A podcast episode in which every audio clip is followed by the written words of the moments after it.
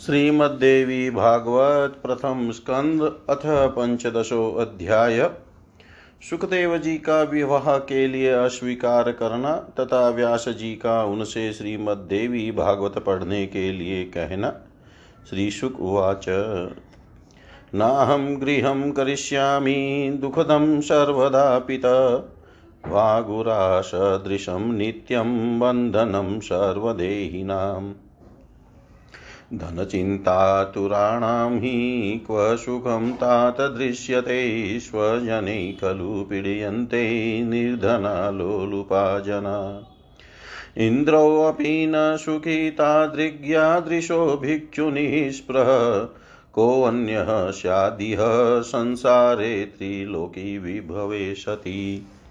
तपन्तं तापसं दृष्ट्वा मघवा दुःखितोऽभवत् विघ्नान् बहुविधानस्य करोति च दिवस्पति। ब्रह्माणि न सुखी विष्णुलक्ष्मीं प्राप्य मनोरमां खेदं प्राप्नोति सततं सङ्ग्रामैरसुरैः। सह करोति विपुलान्यत्नास्तपश्चरति दुश्चरं रमापतिरपि श्रीमान् कस्यास्ति विपुलं सुखम्। शङ्करोऽपि सदा दुःखी, भवत्येव च वेद्य वेद्यम्यहं तपश्चर्यां प्रकुर्वाणो, दैत्ययुद्धकर सदा। कदाचिन्सुखी शेते धनवानपि लोलुप निर्धनस्तु कथं तात सुखं प्राप्नोति मानव। जाननपि महाभागपुत्रं वा वीर्यसम्भवं नियोक्षयसि महाघोरे संसारे दुःखदे सदा। जन्मदुःखं, जरादुःखं, दुःखं च मरणे तथा गर्भवासे पुनर्दुःखं विष्टामुत्रमये पिता तस्मादतिशयं दुःखं तृष्णालोभसमुद्भवं याञ्चियायां परमं दुःखं मरणादपि मानद। प्रतिग्रहधना विप्रा न बुद्धिबलजीवना पराशा परमं दुःखं मरणं च दिने दिने। पठित्वा सकलान् वेदान् शास्त्राणि च समन्तत गत्वा च धनिनां कार्यां स्तुति सर्वात्मना बुधै। एकोदरस्य का चिन्ता पत्रमूलफलादिभिः। येन केनाप्युपायेन सन्तुष्टया च प्रपूर्यते। भार्यापुत्रास्तथा पौत्राः, कुटुम्बे विपुले सति। पूर्णार्थं महद्दुःखं क्व सुखं पितरद्भुतम् योगशास्त्रं वद मम्य, ज्ञानशास्त्रं सुखाकरं, कर्मकाण्डे अखिले तात न रमेऽहं कदाचन। वद कर्मक्षयोपायं, प्रारब्धं सञ्चितं तथा वर्तमानं यथा नश्ये त्रिविधं कर्ममूलजम्। जलुकेव सदा नारी रुधिरं पिबतीति वै मूर्खस्तु न विजानाति मोहितो भावचेष्टिते। भोगै वीर्यै धनं पूर्णं मनः कुटिलभाषणै कान्ता हरति सर्वस्वं कस्तेन सात् कहस्तेन स्तेन तादृशोपर कान्ता हरति सर्वस्वं कहस्तेन तादृशोपर निद्रासुखविनाशार्थं मूर्खस्तु दारसङ्ग्रहं करोति वञ्चितो धात्रा दुःखाय न सुखाय च। श्रुत्वाच एवं विधानि वाक्यानि श्रुत्वा व्यासशुकस्य च सम्प्राप महतीं चिन्तां किं करोमीत्यसंशयम्। तस्य शुश्रूरुशृणिलोचना दुःखजानि च वेपथुश्च शरीरे अभूद्ग्लानिं प्राप मनस्तथा। शोचन्तं पितरं दृष्ट्वा दीनं शोकपरिप्लुतम उवाच पितरं व्यासं विस्मयोत्तफुल्लोचन। अहो मायाबलं चोग्रं यन्मोहयति पण्डितं वेदान्तस्य च कर्तारं सर्वज्ञं वेदसंमितं। न जाने का च सा माया, किं स्वितसातिव दुष्करा, या मोहयति विद्वांसं, व्यासं सत्यवती सुतम् पुराणानां च वक्ता च, निर्माता भारतस्य च, विभागकर्ता वेदानां सोऽपि मोहमुपागत। तां यामि शरणं देवी, या मोहयति वै जगद्ब्रह्मविष्णुहरादिश्च कथान्येषां च कीदृशी। कोऽप्यस्ति त्रिषु लोकेषु यो न मुह्यति मायया यन्मोहं गमिता। पूर्वै ब्रह्मविष्णुहरादय अहो बलम् अहो वीर्यं, देव्या खलु विनिर्मितं। माया एव वशं नीत सर्वज्ञ ईश्वर प्रभु। विष्णवंशसम्भवो व्यास इति पौराणिका जगुषोऽपि मोहाण वै मग्नो भग्नपोतो वणिज्यता अश्रुपातं करोत्यद्य विवश प्राकृतो यथा अहो मायाबलं चेत् दुस्त्यजं पण्डितैरपि। कोऽयं कोऽहं कथं चेह कीदृशोऽयं भ्रम किल पञ्चभूतात्मके देहे पिता पुत्रेति वासना। बलिष्ठा खलु मायेयं मायिनामपि मोहिनी। ययाभिभूतकृष्णोऽपि करोति रोदनं द्विज। श्रुत्वाच। तां नत्वा मनसा देवीं सर्वकारणकारणां, जननीं सर्वं देवानां भ्रमादीनां ततेश्वरीं पितरं प्राहदीनं तं शोकाणवपरिप्लुतम् अरणिसम्भवो व्यासं हेतमदवचनं शुभम्। पाराशर्यं महाभाग, सर्वेषां बोधद स्वयं किं शोकं कुरुषे स्वामिन्यथाज्ञ प्राकृतो नर।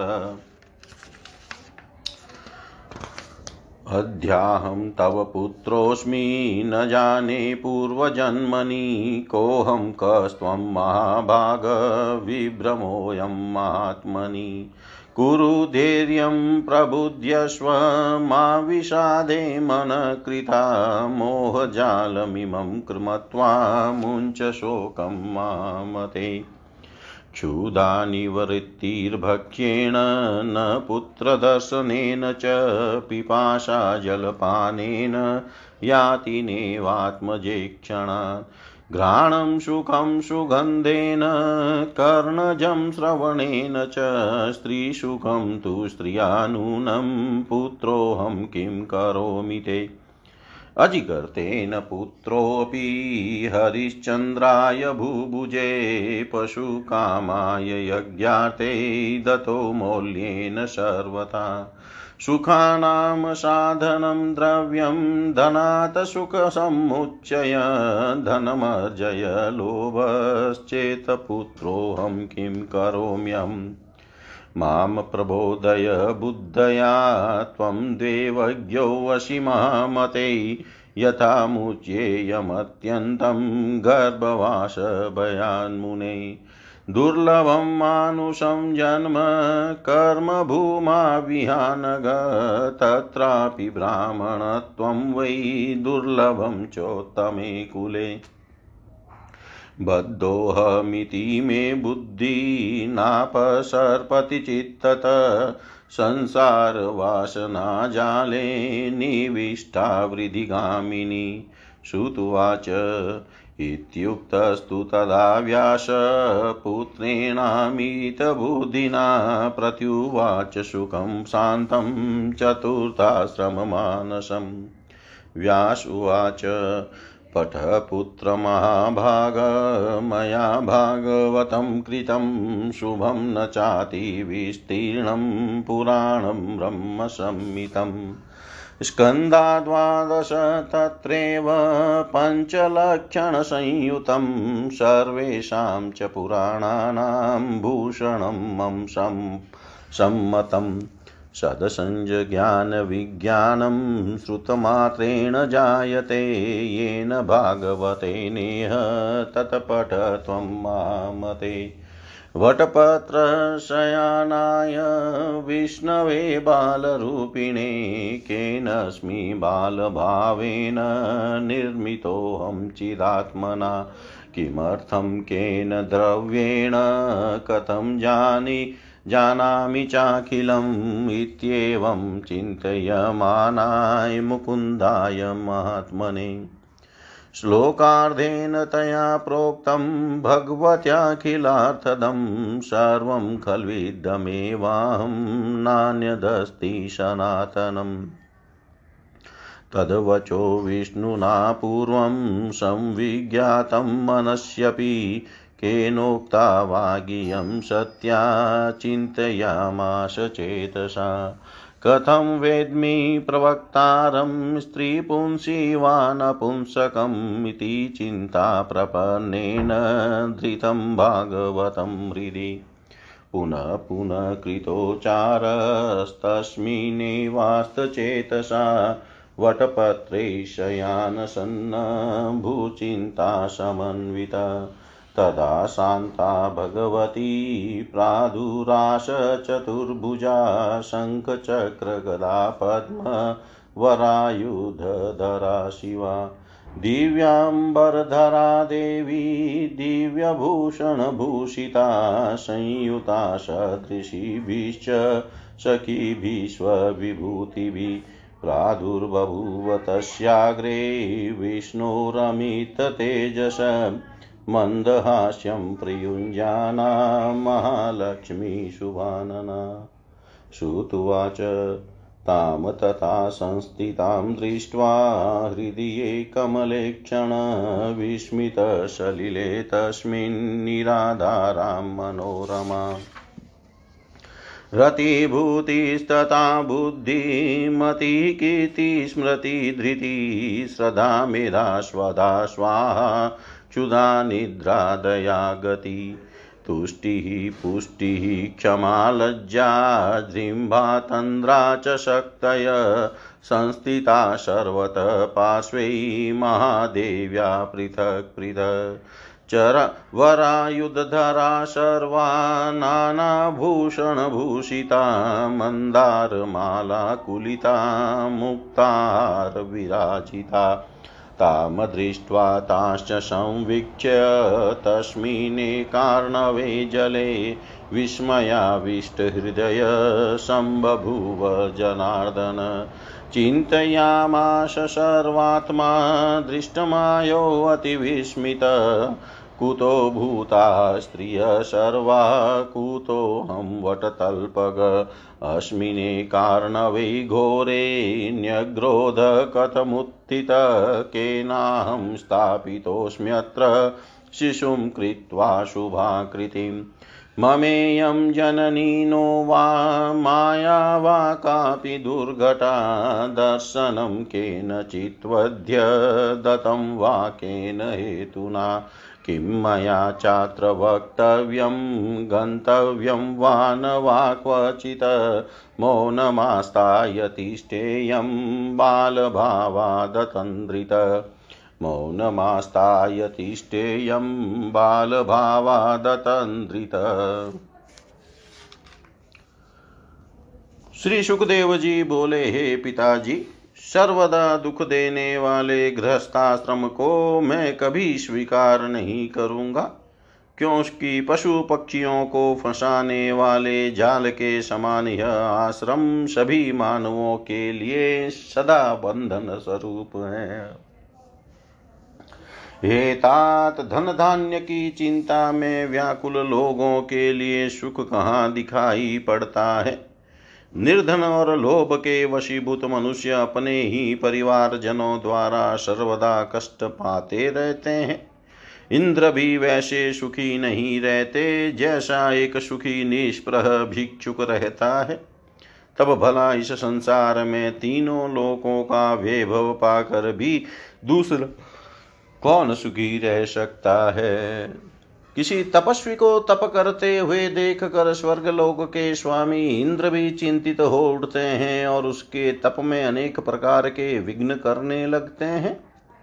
ब्रह्मा भी सुखी नहीं है और मनोरम लक्ष्मी को पाकर विष्णु भी सुखी नहीं है। उन्हें भी देत्यों के साथ युद्ध के द्वारा निरंतर कष्ट सहन करने पड़ते हैं। उन ऐश्वर्यशाली रमापति विष्णु को भी सुख प्राप्ति के लिए अनेक प्रयत्न करने पड़ते हैं और कठोर तपस्या करनी पड़ती है। इस संसार में किसको बहुत सुख है? भगवान शंकर भी सदैव दुखी रहते हैं, ऐसा मैं जानता हूँ, क्योंकि वे सदैव तपस्या करते हुए भी देतियों से युद्ध करते रहते हैं। एतात जब धनवान होते हुए भी लोभी मनुष्य कभी भी सुखपूर्वक सो नहीं पाता, तब भला निर्धन मनुष्य कैसे सुख पा सकता है? इसलिए हे महाभाग्य, जानते हुए भी आप अपने तेज से उत्पन्न पुत्र को दुखदायक तथा महाभयानक संसार में क्यों लगा रहे हैं?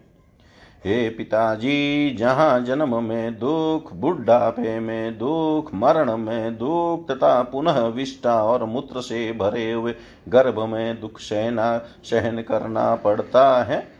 उससे भी अधिक दुख तृष्णा और लोभ से उत्पन्न होता है। हे मानद, मरने से भी अधिक दुख मांगने में होता है। ब्राह्मण प्रतिग्रह द्वारा धन प्राप्त करते हैं और वे बुद्धि बल का उपयोग नहीं करते, दूसरे के भरोसे पर रहना परम दुख कर है, तथा वह अहर्निशा मृत्यु के समान होता है। सभी वेद शास्त्रों का भली भांति अध्ययन करके भी विद्वानों को, धनिकों के पास जाकर सब प्रकार से उनकी प्रशंसा करनी पड़ती है। केवल पेट के लिए कोई चिंता की बात नहीं। उसे तो केवल पत्र फल एवं कंद मूल आदि से किसी भी प्रकार संतुष्टि पूर्वक भरा जा सकता है।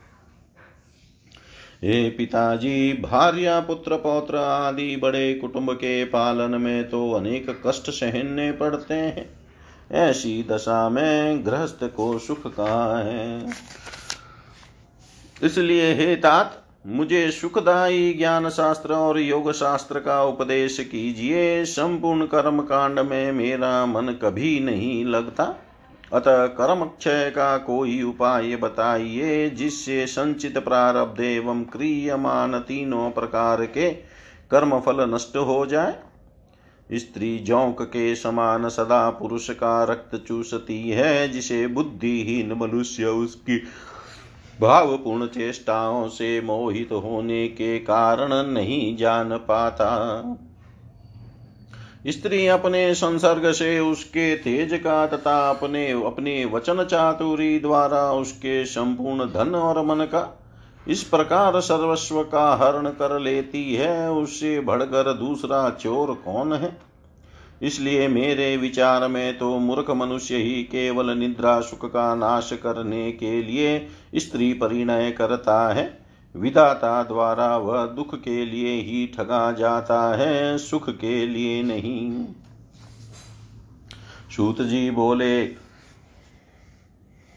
इस प्रकार सुखदेव की युक्ति युक्ति ये बातें सुनकर व्यास जी बड़ी चिंता में पड़ गए। वे मन ही मन सोचने लगे, अब मैं क्या करूँ? तत्पश्चात उनकी आँखों से दुख के आँसू बहने लगे, शरीर कांपने लगा और मन में ग्लानी होने लगी। इस प्रकार शोक करते हुए अपने दीन तथा शोकाकुल पिता को देख कर आश्चर्य से विस्मित नेत्र वाले सुखदेव जी ने अपने पिता व्यास जी से कहा, अहो, माया कितनी प्रबल है। जो कि यह वेदांत दर्शन के प्रणेता तथा वेद का सांगोपांग ज्ञान रखने वाले सर्वज्ञ पंडित मेरे पिताजी को भी मोहित कर रही है। न जाने वह कौन सी तथा कैसी अति दुष्कर माया है, जो सत्यवती सुत विद्वान व्यास जी को भी मोहित कर रही है। जो पुराणों के वक्ता महाभारत के रचयिता, वेदों के विभाग करता है, वे भी माया जनित मोह को प्राप्त हो गए। इसलिए मैं उन्हीं देवी महामाया की शरण में जाऊँ, जो समस्त जगत तथा ब्रह्मा, विष्णु, महेश आदि को भी मोहित कर देती है। तब दूसरों की बात ही क्या है? इन तीनों लोकों में कौन ऐसा है जो माया से मोहित न होता हो?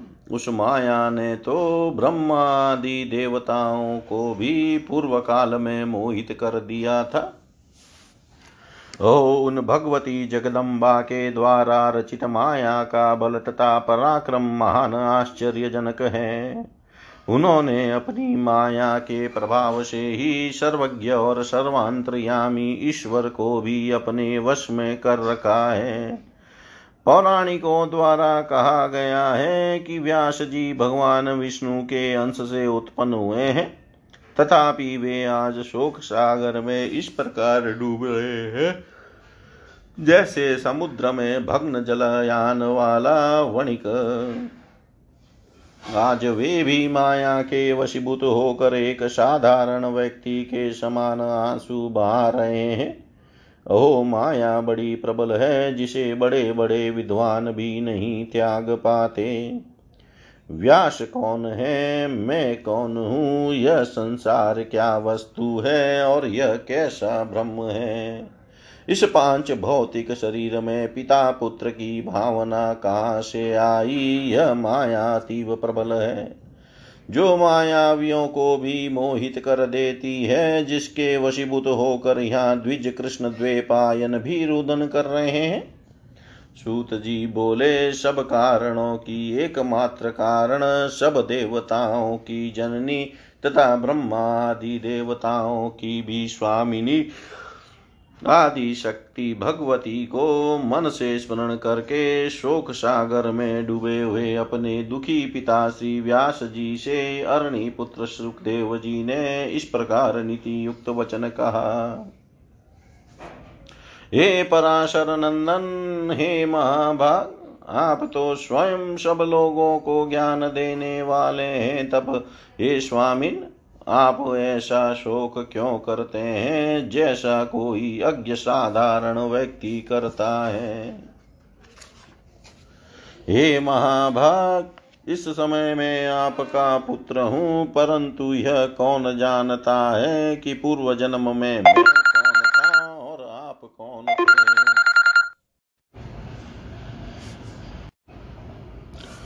यह संसार तो महात्माओं के लिए एक ब्रह्म मात्र है। अतएव आप धैर्य रखें, विवेक धारण करें, तथा मन में खेद न करें। हे महामते, इसे मोहजाल समझकर आप शोक का परित्याग करें। भूख भोजन से मिटती है, पुत्र के देखने से नहीं। प्यास भी जल पीने से मिटती है, केवल पुत्र दर्शन से नहीं। इसी प्रकार सुगंधित पदार्थ से नाक को तथा अच्छी बातों से, कानों को एवं स्त्री से विषय सुख का आनंद मिलता है। मैं आपका पुत्र हूँ, बताइए मैं आपके लिए क्या करूँ? किसी समय अजीरगत नामक ब्राह्मण ने धन लेकर अपने पुत्र सुनह शैप को यज्ञ पशु के रूप में राजा हरिश्चंद्र के हाथों बेच दिया था। सुख का साधन केवल धन ही है, धन ही सुख की राशि है। अतः यदि आपको लोभ हो तो धन का संचय कीजिए, मैं आपका पुत्र हूँ, अतः आपके सुख के लिए मैं क्या करूँ? हे महामते, आप देवज्ञ हैं, अतः हे मुने, आप मुझे अपनी बुद्धि से ऐसा ज्ञान दीजिए, जिससे मैं गर्भवास जनित महान भय से मुक्त हो जाऊँ। हे पवित्रात्मन इस कर्म भूमि में मनुष्य जन्म अति दुर्लभ है। उससे भी उत्तम कुल में ब्राह्मण का जन्म और भी दुर्लभ है। मैं आबद्ध हूँ, यह बुद्धि मेरे चित्त से नहीं हटती। संसार के वासना जाल में यह उत्तरोत्तर बढ़ती हुई फंसती जाती है। सूत जी बोले, असीम बुद्धि वाले, अपने पुत्र सुखदेव के ऐसा कहने पर व्यास जी ने शांत एवं संन्यास आश्रम के लिए उत्सुक मन वाले सुखदेव जी से कहा व्यास जी बोले, हे महाभाग पुत्र मेरे द्वारा रचित श्रीमद देवी भागवत पुराण को तुम पढ़ो। वेद तुल्य है और पवित्र पुराण अधिक विस्तृत भी नहीं है। इसमें बारह स्कंद है, यह पुराणों के पाँचों लक्षणों से युक्त है। मेरे विचार में यह पुराण सभी पुराणों का आभूषण है। हे महामते, जिस भागवत के सुनने मात्र से सत और असत वस्तुओं का यथार्थ ज्ञान हो जाता है, उसे तुम पढ़ो। एक बार महाप्रलय काल में वटपत्र पर शयन करते वे बाल रूपधारी भगवान विष्णु वहाँ सोच रहे थे कि किस चिदात्मा ने किस प्रयोजन से तथा किस द्रव्य से मुझे बाल रूप में उत्पन्न किया है। इन सब विषयों का ज्ञान मुझे कैसे हो? इस प्रकार चिंतन कर रहे महात्मा बाल मुकुंद से उन आदि शक्ति भगवती ने संपूर्ण अर्थ को प्रदान करने वाले ज्ञान को आधे श्लोक में ही इस प्रकार कहा।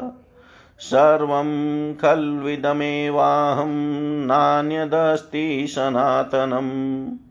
अर्थात यह सब कुछ मैं ही हूँ और दूसरा कोई भी सनातन नहीं है। यह बात पहले भी भगवान विष्णु के हृदय में उत्पन्न हुई थी, इसलिए अब वे सोचने लगे कि इस सत्य वचन का उच्चारण किसने किया? इस कहने वाले को मैं कैसे जानू? वह स्त्री है या पुरुष अथवा नपुंसक? ऐसी चिंता वाले भगवान विष्णु ने भागवत को हृदय में धारण किया और उसी श्लोकार्ध में मन लगाए वे वे बार बार उसका उच्चारण करने लगे। इस प्रकार वटपत्र पर सोए वे वे भगवान विष्णु चिंतातुर हो गए। उसी समय शंख चक्र गदा पद्म ये इन श्रेष्ठ आयुधों को धारण किए वे चतुर्भुजा शांति स्वरूपा शांता शिवा दिव्य वस्त्राभूषणों से सुसज्जित होकर अपने ही समान विभूतियों वाली सखियों सहित प्रादुर्भूत हुई। वे सुंदर मुख वाली भगवती महालक्ष्मी, परम तेजस्वी भगवान विष्णु के समक्ष मंद मंद मुस्कुराती हुई प्रकट हुई। सूत जी बोले, उस अपार प्रलय सागर में बिना अवलंबन, अवलंब के स्थित मनोरम रूप वाली उन दिव्य देवी को देख कर कमल नयन भगवान विष्णु बड़े ही विस्मय में पड़े। वहाँ रति भूति, बुद्धि, मति, कीर्ति, स्मृति, धृति, श्रद्धा, मेधा, स्वधा, स्वाहा, क्षुधा, निद्रा, दया, गति, तुष्टि, पुष्टि, क्षमा, लज्जा, ध्रिम्बा, तंद्रा ये शक्तियाँ अलग अलग रूप में उन महादेवी के समीप सभी और खड़ी थी। वे सभी श्रेष्ठ आयुध धारण किए हुए थी। नाना प्रकार के आभूषणों से विभूषित थी तथा उनके हृदय पर मंदार की मालाएँ और मोतियों के हार सुशोभित हो रहे थे। उन भगवती महालक्ष्मी तथा उनकी सभी अन्य अन्य सखियों को उस प्रलय सागर के जल में उपस्थित देख कर भगवान विष्णु के मन में बड़ा विस्मय हुआ।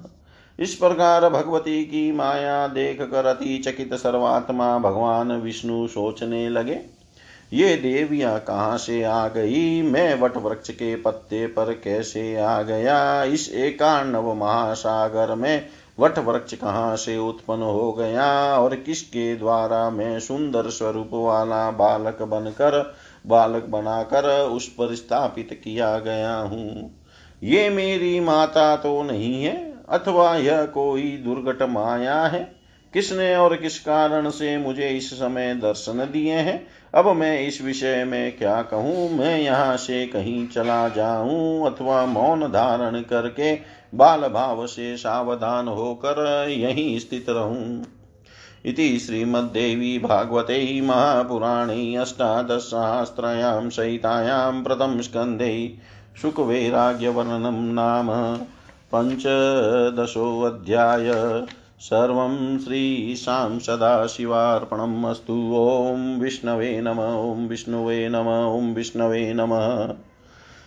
श्रीमद्देवी भागवत प्रथम स्कंध षोडशोध्याय बाल रूपधारी भगवान विष्णु से महालक्ष्मी का संवाद, व्यास जी का सुखदेव जी से देवी भागवत प्राप्ति की परंपरा बताना, तथा सुखदेव जी का मिथिला जाने का निश्चय करना। व्यासुवाच दृष्ट्वा तं विस्मितं देवं शयानं वटपत्रकै उवाच संस्मितं वाक्यं, विष्णो किं विस्मितो हि असि?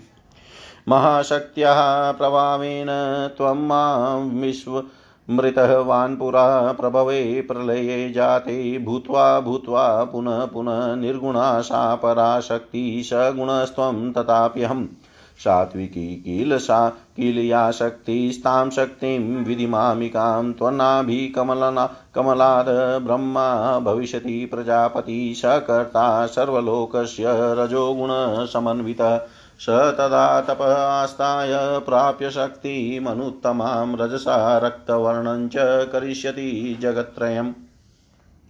सगुणान् पञ्चभूताश्च समुत्पाद्य महामतीन्द्रियाणीन्द्रियाश्च मनः पूर्वान् समन्ततः करिष्यति ततः सर्गं तेन कर्तां स उच्यते विश्वस्यास्य महाभाग त्वं वे पालयिता तथा।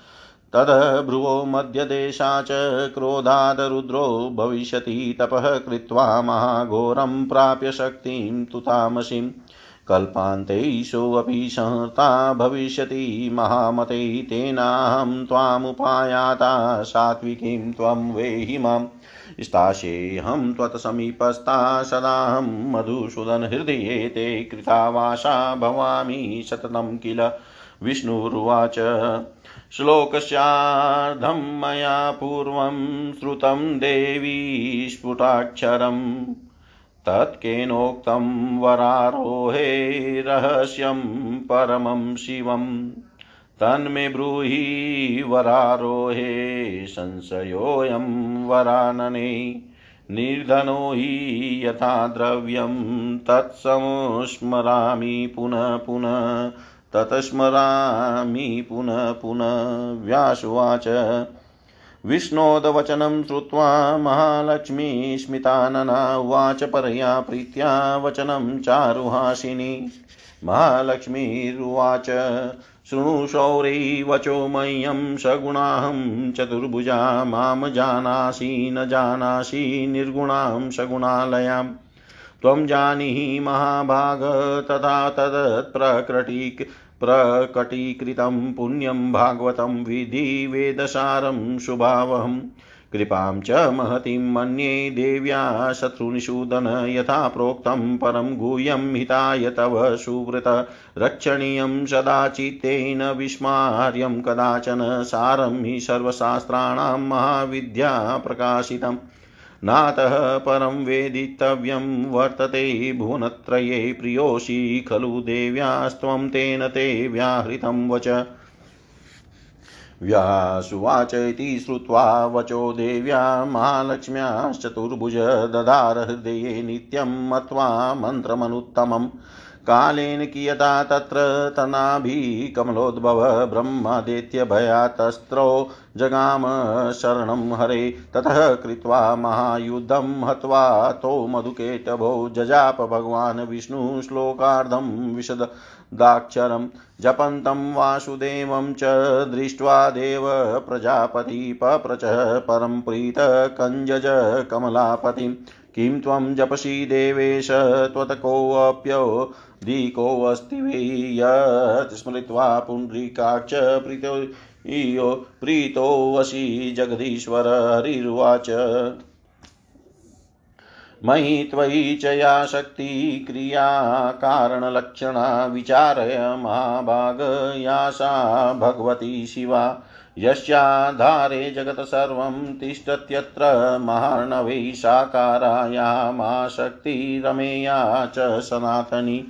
यया विसृज्यते विश्वं जगद्दे चराचरं शेषा प्रसन्ना वरदा नृणां भवति मुक्तये।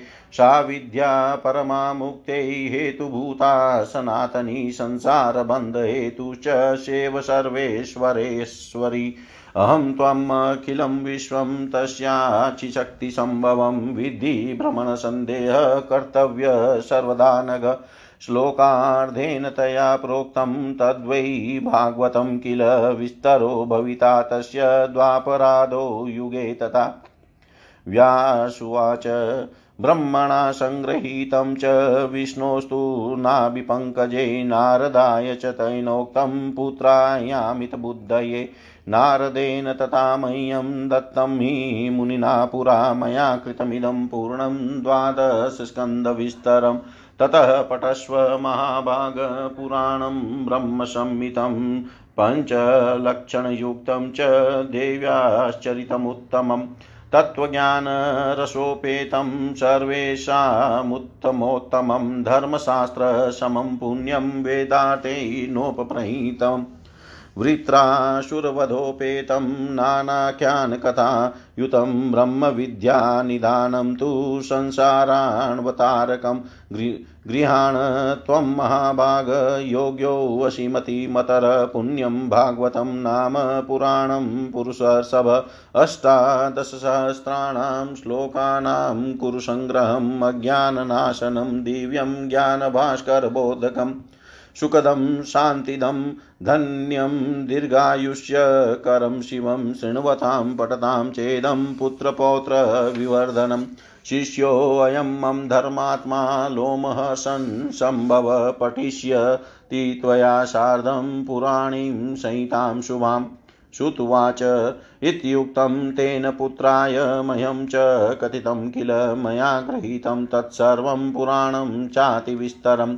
शुकोऽदित्यपुराणं तु स्थितो व्यासाश्रमे शुभे न लेभे शर्मधर्मात्मा ब्रह्मात्मजैवापर एकान्तसेवी विकलः स शून्य इव लक्ष्यते नात्यन्तभोजनाशक्तो नोपवासर्तस्तथा। चिन्ताविष्टं सुखं दृष्ट्वा व्यासप्राह सुतं प्रति किं पुत्र चिन्तयते नित्यं कस्माद्व्यग्रौ वशिमानद। आशै ध्यानपरो नित्यं मृग। आशे ध्यानपरो नित्यं ऋणग्रस्त इवादन। का चिन्ता वर्तते पुत्रमयिता ते तु तिष्ठति। सुखं भुक्ष्वं यथा कामं मुञ्च शोकं मनोगतं ज्ञानं चिन्तय शास्त्रोक्तं विज्ञाने च मतिं कुरु। न चेन्न मनसि ते शान्तिर्वचसा मम सुवृतः गच्छ मिथिलां पुत्र पालितां जनकेन। स ते मोहं महाभागनाशयिष्यति, भूपति जनको नाम धर्मात्मा विदेह सत्यसागर। तं गत्वा नृपतिं पुत्र सन्देहं स्वं निवर्तय, वर्णाश्रमाणां धर्मास्त्वं पृच्छ पुत्र यथा तमतम् जीवनमुक्तः स राजसी ब्रह्मज्ञानमतिशुचि तथ्यवक्तातिशान्तश्च योगी योगप्रियः सदा। श्रुत्वाच। तच्छ्रुत्वा वचनं तस्य व्यासस्यामिततेजस प्रत्युवाच महातेजा सुखचारणी सम्भवम् दम्भोऽयं किल धर्मात्मान् भाति चिते ममाधुना जीवनमुक्तो विदेहश्च राज्यं शास्ति मुदान्वितः। वन्द्यापुत्र इवा भाति राजाशो जनकः पितः कुर्वन् राज्यन्। राज्यं विदेह किं सन्देहोऽयं ममाद्भुतः। द्रष्टुमिच्छाम्यहं भूपं विदेहं नृपसत्तमं कथं तिष्ठति संसारे पद्मपत्रमिवाम्बसि सन्देहोऽयं मास्तात् विदेहे परिवर्तते। मोक्षः किं वदतां श्रेष्ठसौगतानामिवापर कथं भुक्तं भुक्तं स्यात् कृतं च कृतं कथं। व्यवहारः कथं त्याज इन्द्रियाणां महामते। माता पुत्रस्तथा भार्यां भगिनी कुलटा तथा भेदाभेदः कथं न स्याद्यध्येतन्मुक्तता कथम्। कटुक्षारं तथा तीक्ष्णं कषायम् इष्टमेव च रसना यदि जानाति भुक्ते भोगाननुत्तमान् स्थितोष्णदुःख शीतोष्णसुखदुःखादिपरिज्ञानं यदा भवेत् मुक्तता कीदृशी तात सन्देहोऽयं ममाद्भुत शत्रुमित्रपरिज्ञानं वैरं प्रीतिकरं सदा व्यवहारे परे तिष्ठकन्त कथं न कुरुते नृप चोरं वा तापसं वापि समानं मन्यते कथम् असमा यदि बुद्धिशानमुक्तता कीदृशी दृष्टपूर्वो न मे कश्चिज्जीवन्मुक्तश्च भूपति शङ्केयं महती तात गृहे मुक्तः कथं नृप? द्विदीदृक्षा महती जाता श्रुत्वा तं भूपतिं तथा सन्देहविनिवृत्य तं गच्छामि मिथिलां प्रति। सन्देहविनि सन्देहविनिवृत्य गच्छामि मिथिलां प्रति। व्यास जी बोले, इस प्रकार वट पत्र पर सोए हुए भगवान विष्णु को आश्चर्यचकित देख कर मंद मुस्कान करती हुई देवी ने यह वचन कहा, विष्णु, आप विस्मय में क्यों पड़े हैं? आप उस महाशक्ति की माया से पूर्व काल में भी सृष्टि की उत्पत्ति तथा प्रलय होने पर इसी प्रकार बार बार जन्म लेकर मुझे भूलते रहे हैं। हे पराशक्ति निर्गुणा हे। वे पराशक्ति निर्गुणा है। मैं तो आप, मैं और आप तो सगुण है। जो सात्विकी शक्ति है, उसे आप मेरी ही शक्ति समझिए। आपके नाभि कल से प्रजापति ब्रह्मा उत्पन्न होंगे। वे ही रजोगुण से युक्त होकर समस्त ब्रह्मांड की सृष्टि करेंगे। वे ब्रह्मा ही तपोबल का आश्रय लेकर केवल लेकर श्रेष्ठ शक्ति प्राप्त करके रजोगुण के द्वारा त्रिभुवन को लाल वर्ण का कर देंगे। गुणों सहित पृथ्वी, जल, अग्नि, आकाश और वायु, इन पाँचों महाभूतों की एवं मन के साथ इंद्रियों तथा उनके अधिष्ठात्री देवताओं की रचना करके वे बुद्धिमान ब्रह्मा जी जगत की सृष्टि करेंगे। इसी कारण वे कर्ता कहे जाएँगे और आप इस विश्व के पालक होंगे। उनके क्रोध करने पर उनकी भावों के मध्य भाग से रुद्र उत्पन्न होंगे। हे महामते, वे ही रुद्र घोर तप करके तामसी शक्ति प्राप्त कर कल्पांत के समय सृष्टि के संहार करता होंगे। इसी कारण मैं आपके पास आई हूँ। आप मुझे वही सात्विकी शक्ति समझिए। हे मधुसूदन, मैं यही रहूँगी। मैं तो सर्वदा आपके ही पास रहती हूँ। आपके हृदय में मैं निरंतर निवास करती हूँ। विष्णु बोले, हे देवी, हे वरारोहे, कुछ समय पूर्व मैंने स्पष्ट अक्षरों वाला जो आद्या श्लोक, आधा श्लोक सुना, वह परम कल्याण प्रदत्ता रहस्यमय वाक्य किसने कहा था? हे वरारोहे, यह मुझे शीघ्र बताइए, हे सुमुखी, इस विषय में मुझे महती शंका है। जिस प्रकार निर्धन पुरुष धन की चिंता करता रहता है, उसी प्रकार मैं उसका बार बार स्मरण किया करता हूँ। व्यास जी बोले, विष्णु का यह वचन सुनकर मुस्कान युक्त मुखमंडली वाली महालक्ष्मी मधुर हास्य के साथ अत्यंत प्रेम से बोली, महालक्ष्मी बोली, हे शोरे, मेरी बात सुनिए। मैं सगुण रूपा चतुर्भुजा भगवती हूँ, आप मुझे जानते हो या न जानते हो? किंतु मैं सब गुणों का आलय होती हुई निर्गुणा भी हूँ। हे महाभाग, आप यह जान ले कि वह अर्धश्लोकी उसी पराशक्ति ने कहा था। आप उसे सब वेदों का तत्व स्वरूप कल्याणकारी और पुण्य पुण्यप्रद श्रीमद देवी भागवत समझिए। हे शत्रु मर्दन हे सुव्रत, मैं भगवती की परम कृपा मानती हूँ। जिसने ऐसा गुप्त एवं परम रहस्यमय मंत्र आपके कल्याण के लिए कहा है, आप इसे सर्वदा चित में रखिए और कभी भी इसे विस्मृत न कीजिए। यह सब शास्त्रों का सार है तथा महाविद्या के द्वारा प्रकाशित किया गया है। इससे बढ़कर त्रिभुवन में कुछ भी ज्ञातव्य नहीं है। आप निश्चय ही देवी के परम प्रिय हैं, इसीलिए उन्होंने यह मंत्र आपको बताया है। व्यास जी बोले, महादेवी लक्ष्मी के इस वचन को सुनकर चतुर्भुज भगवान विष्णु ने इसे सर्वश्रेष्ठ मंत्र समझकर सदा के लिए हृदय में धारण कर लिया। कुछ दिनों के बाद उनके नाभि कमल से उत्पन्न ब्रह्मा जी देत्यों के भय से डर कर भगवान विष्णु की शरण में गए। तब वे भगवान विष्णु भयंकर युद्ध करके मधु के टब का वध कर उस विशद अक्षरों वाले श्लोकार्ध रूप मंत्र का जप करने लगे। भगवान वासुदेव को जप करते हुए देख कर प्रजापति ब्रह्मा जी ने प्रेम पूर्वक कमलापति से पूछा, हे देवेश, हे पुंडरीकाक्ष, हे जगदीश्वर, आप किसका जप कर रहे हैं? आपसे भी बढ़कर दूसरा कौन है जिसका ध्यान करके आप इतने प्रसन्न हो रहे हैं? विष्णु बोले, हे महाभाग, विचार कीजिए कि आप में और मुझमें जो कार्य कारण स्वरूपा शक्ति विद्यमान है, वे ही भगवती शिवा है। जिनके आधार पर एकार्णव महासागर में यह समस्त जगत ठहरा हुआ है, जो महाशक्ति साकार असीम तथा सनातनी भगवती है, और यह समस्त जड़ चेतन संसार जिनके द्वारा रचा गया है, वे ही जब प्रसन्न होती है, तब मनुष्यों के उद्धार के लिए वरदायिनी होती है। वे ही सनातनी परम विद्या है, संसार के बंधन एवं मुक्ति की कारण स्वरूपा है और वे ही सभी ईश्वरों की भी स्वामिनी है। मैं आप तथा समस्त संसार, उन्हीं की चैतन्य शक्ति से उत्पन्न हुए हैं। हे भ्रमण हे निष्पाप, ऐसा आप सत्य जानिए, इसमें संदेह नहीं है। उन भगवती ने आदेश श्लोक में ही जो कहा है, वही वास्तविक श्रीमद देवी भागवत है, द्वापर युग के आदि में पुनः उसका विस्तार होगा। व्यास जी बोले, इस प्रकार भगवान विष्णु के नाभि कमल पर विराजमान ब्रह्मा जी ने उस भागवत का संग्रह किया। तत्पश्चात उन्होंने अपने परम बुद्धिमान पुत्र नारद जी से से कहा। पूर्व काल में वही भागवत देवर्षि नारद जी ने मुझे दिया और फिर मैंने उसे बारह स्कंदों में विस्तृत करके पूर्ण किया। हे महाभाग वेद तुल्य पाँच लक्षणों से युक्त तथा भगवती के उत्तम चरितों से ओतप्रोत श्रीमद देवी भागवत पुराण को पढ़ो।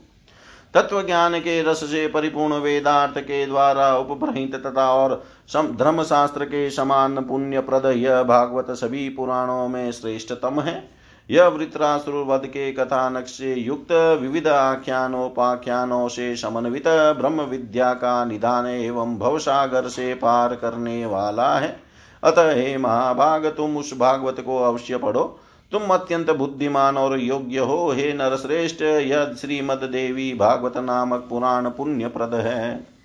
तुम उसके अठारह हज़ार श्लोकों को हृदयंगम कर लो। यह पुराण पाठ तथा श्रवण करने वाले के लिए अज्ञान का नाश करने वाला, दिव्य ज्ञान रूपी सूर्य का बोध कराने वाला, सुखप्रद, शांतिदायक, धन्य, दीर्घ आयु प्रदान करने वाला, कल्याणकारी तथा पुत्र पौत्र की वृद्धि करने वाला है।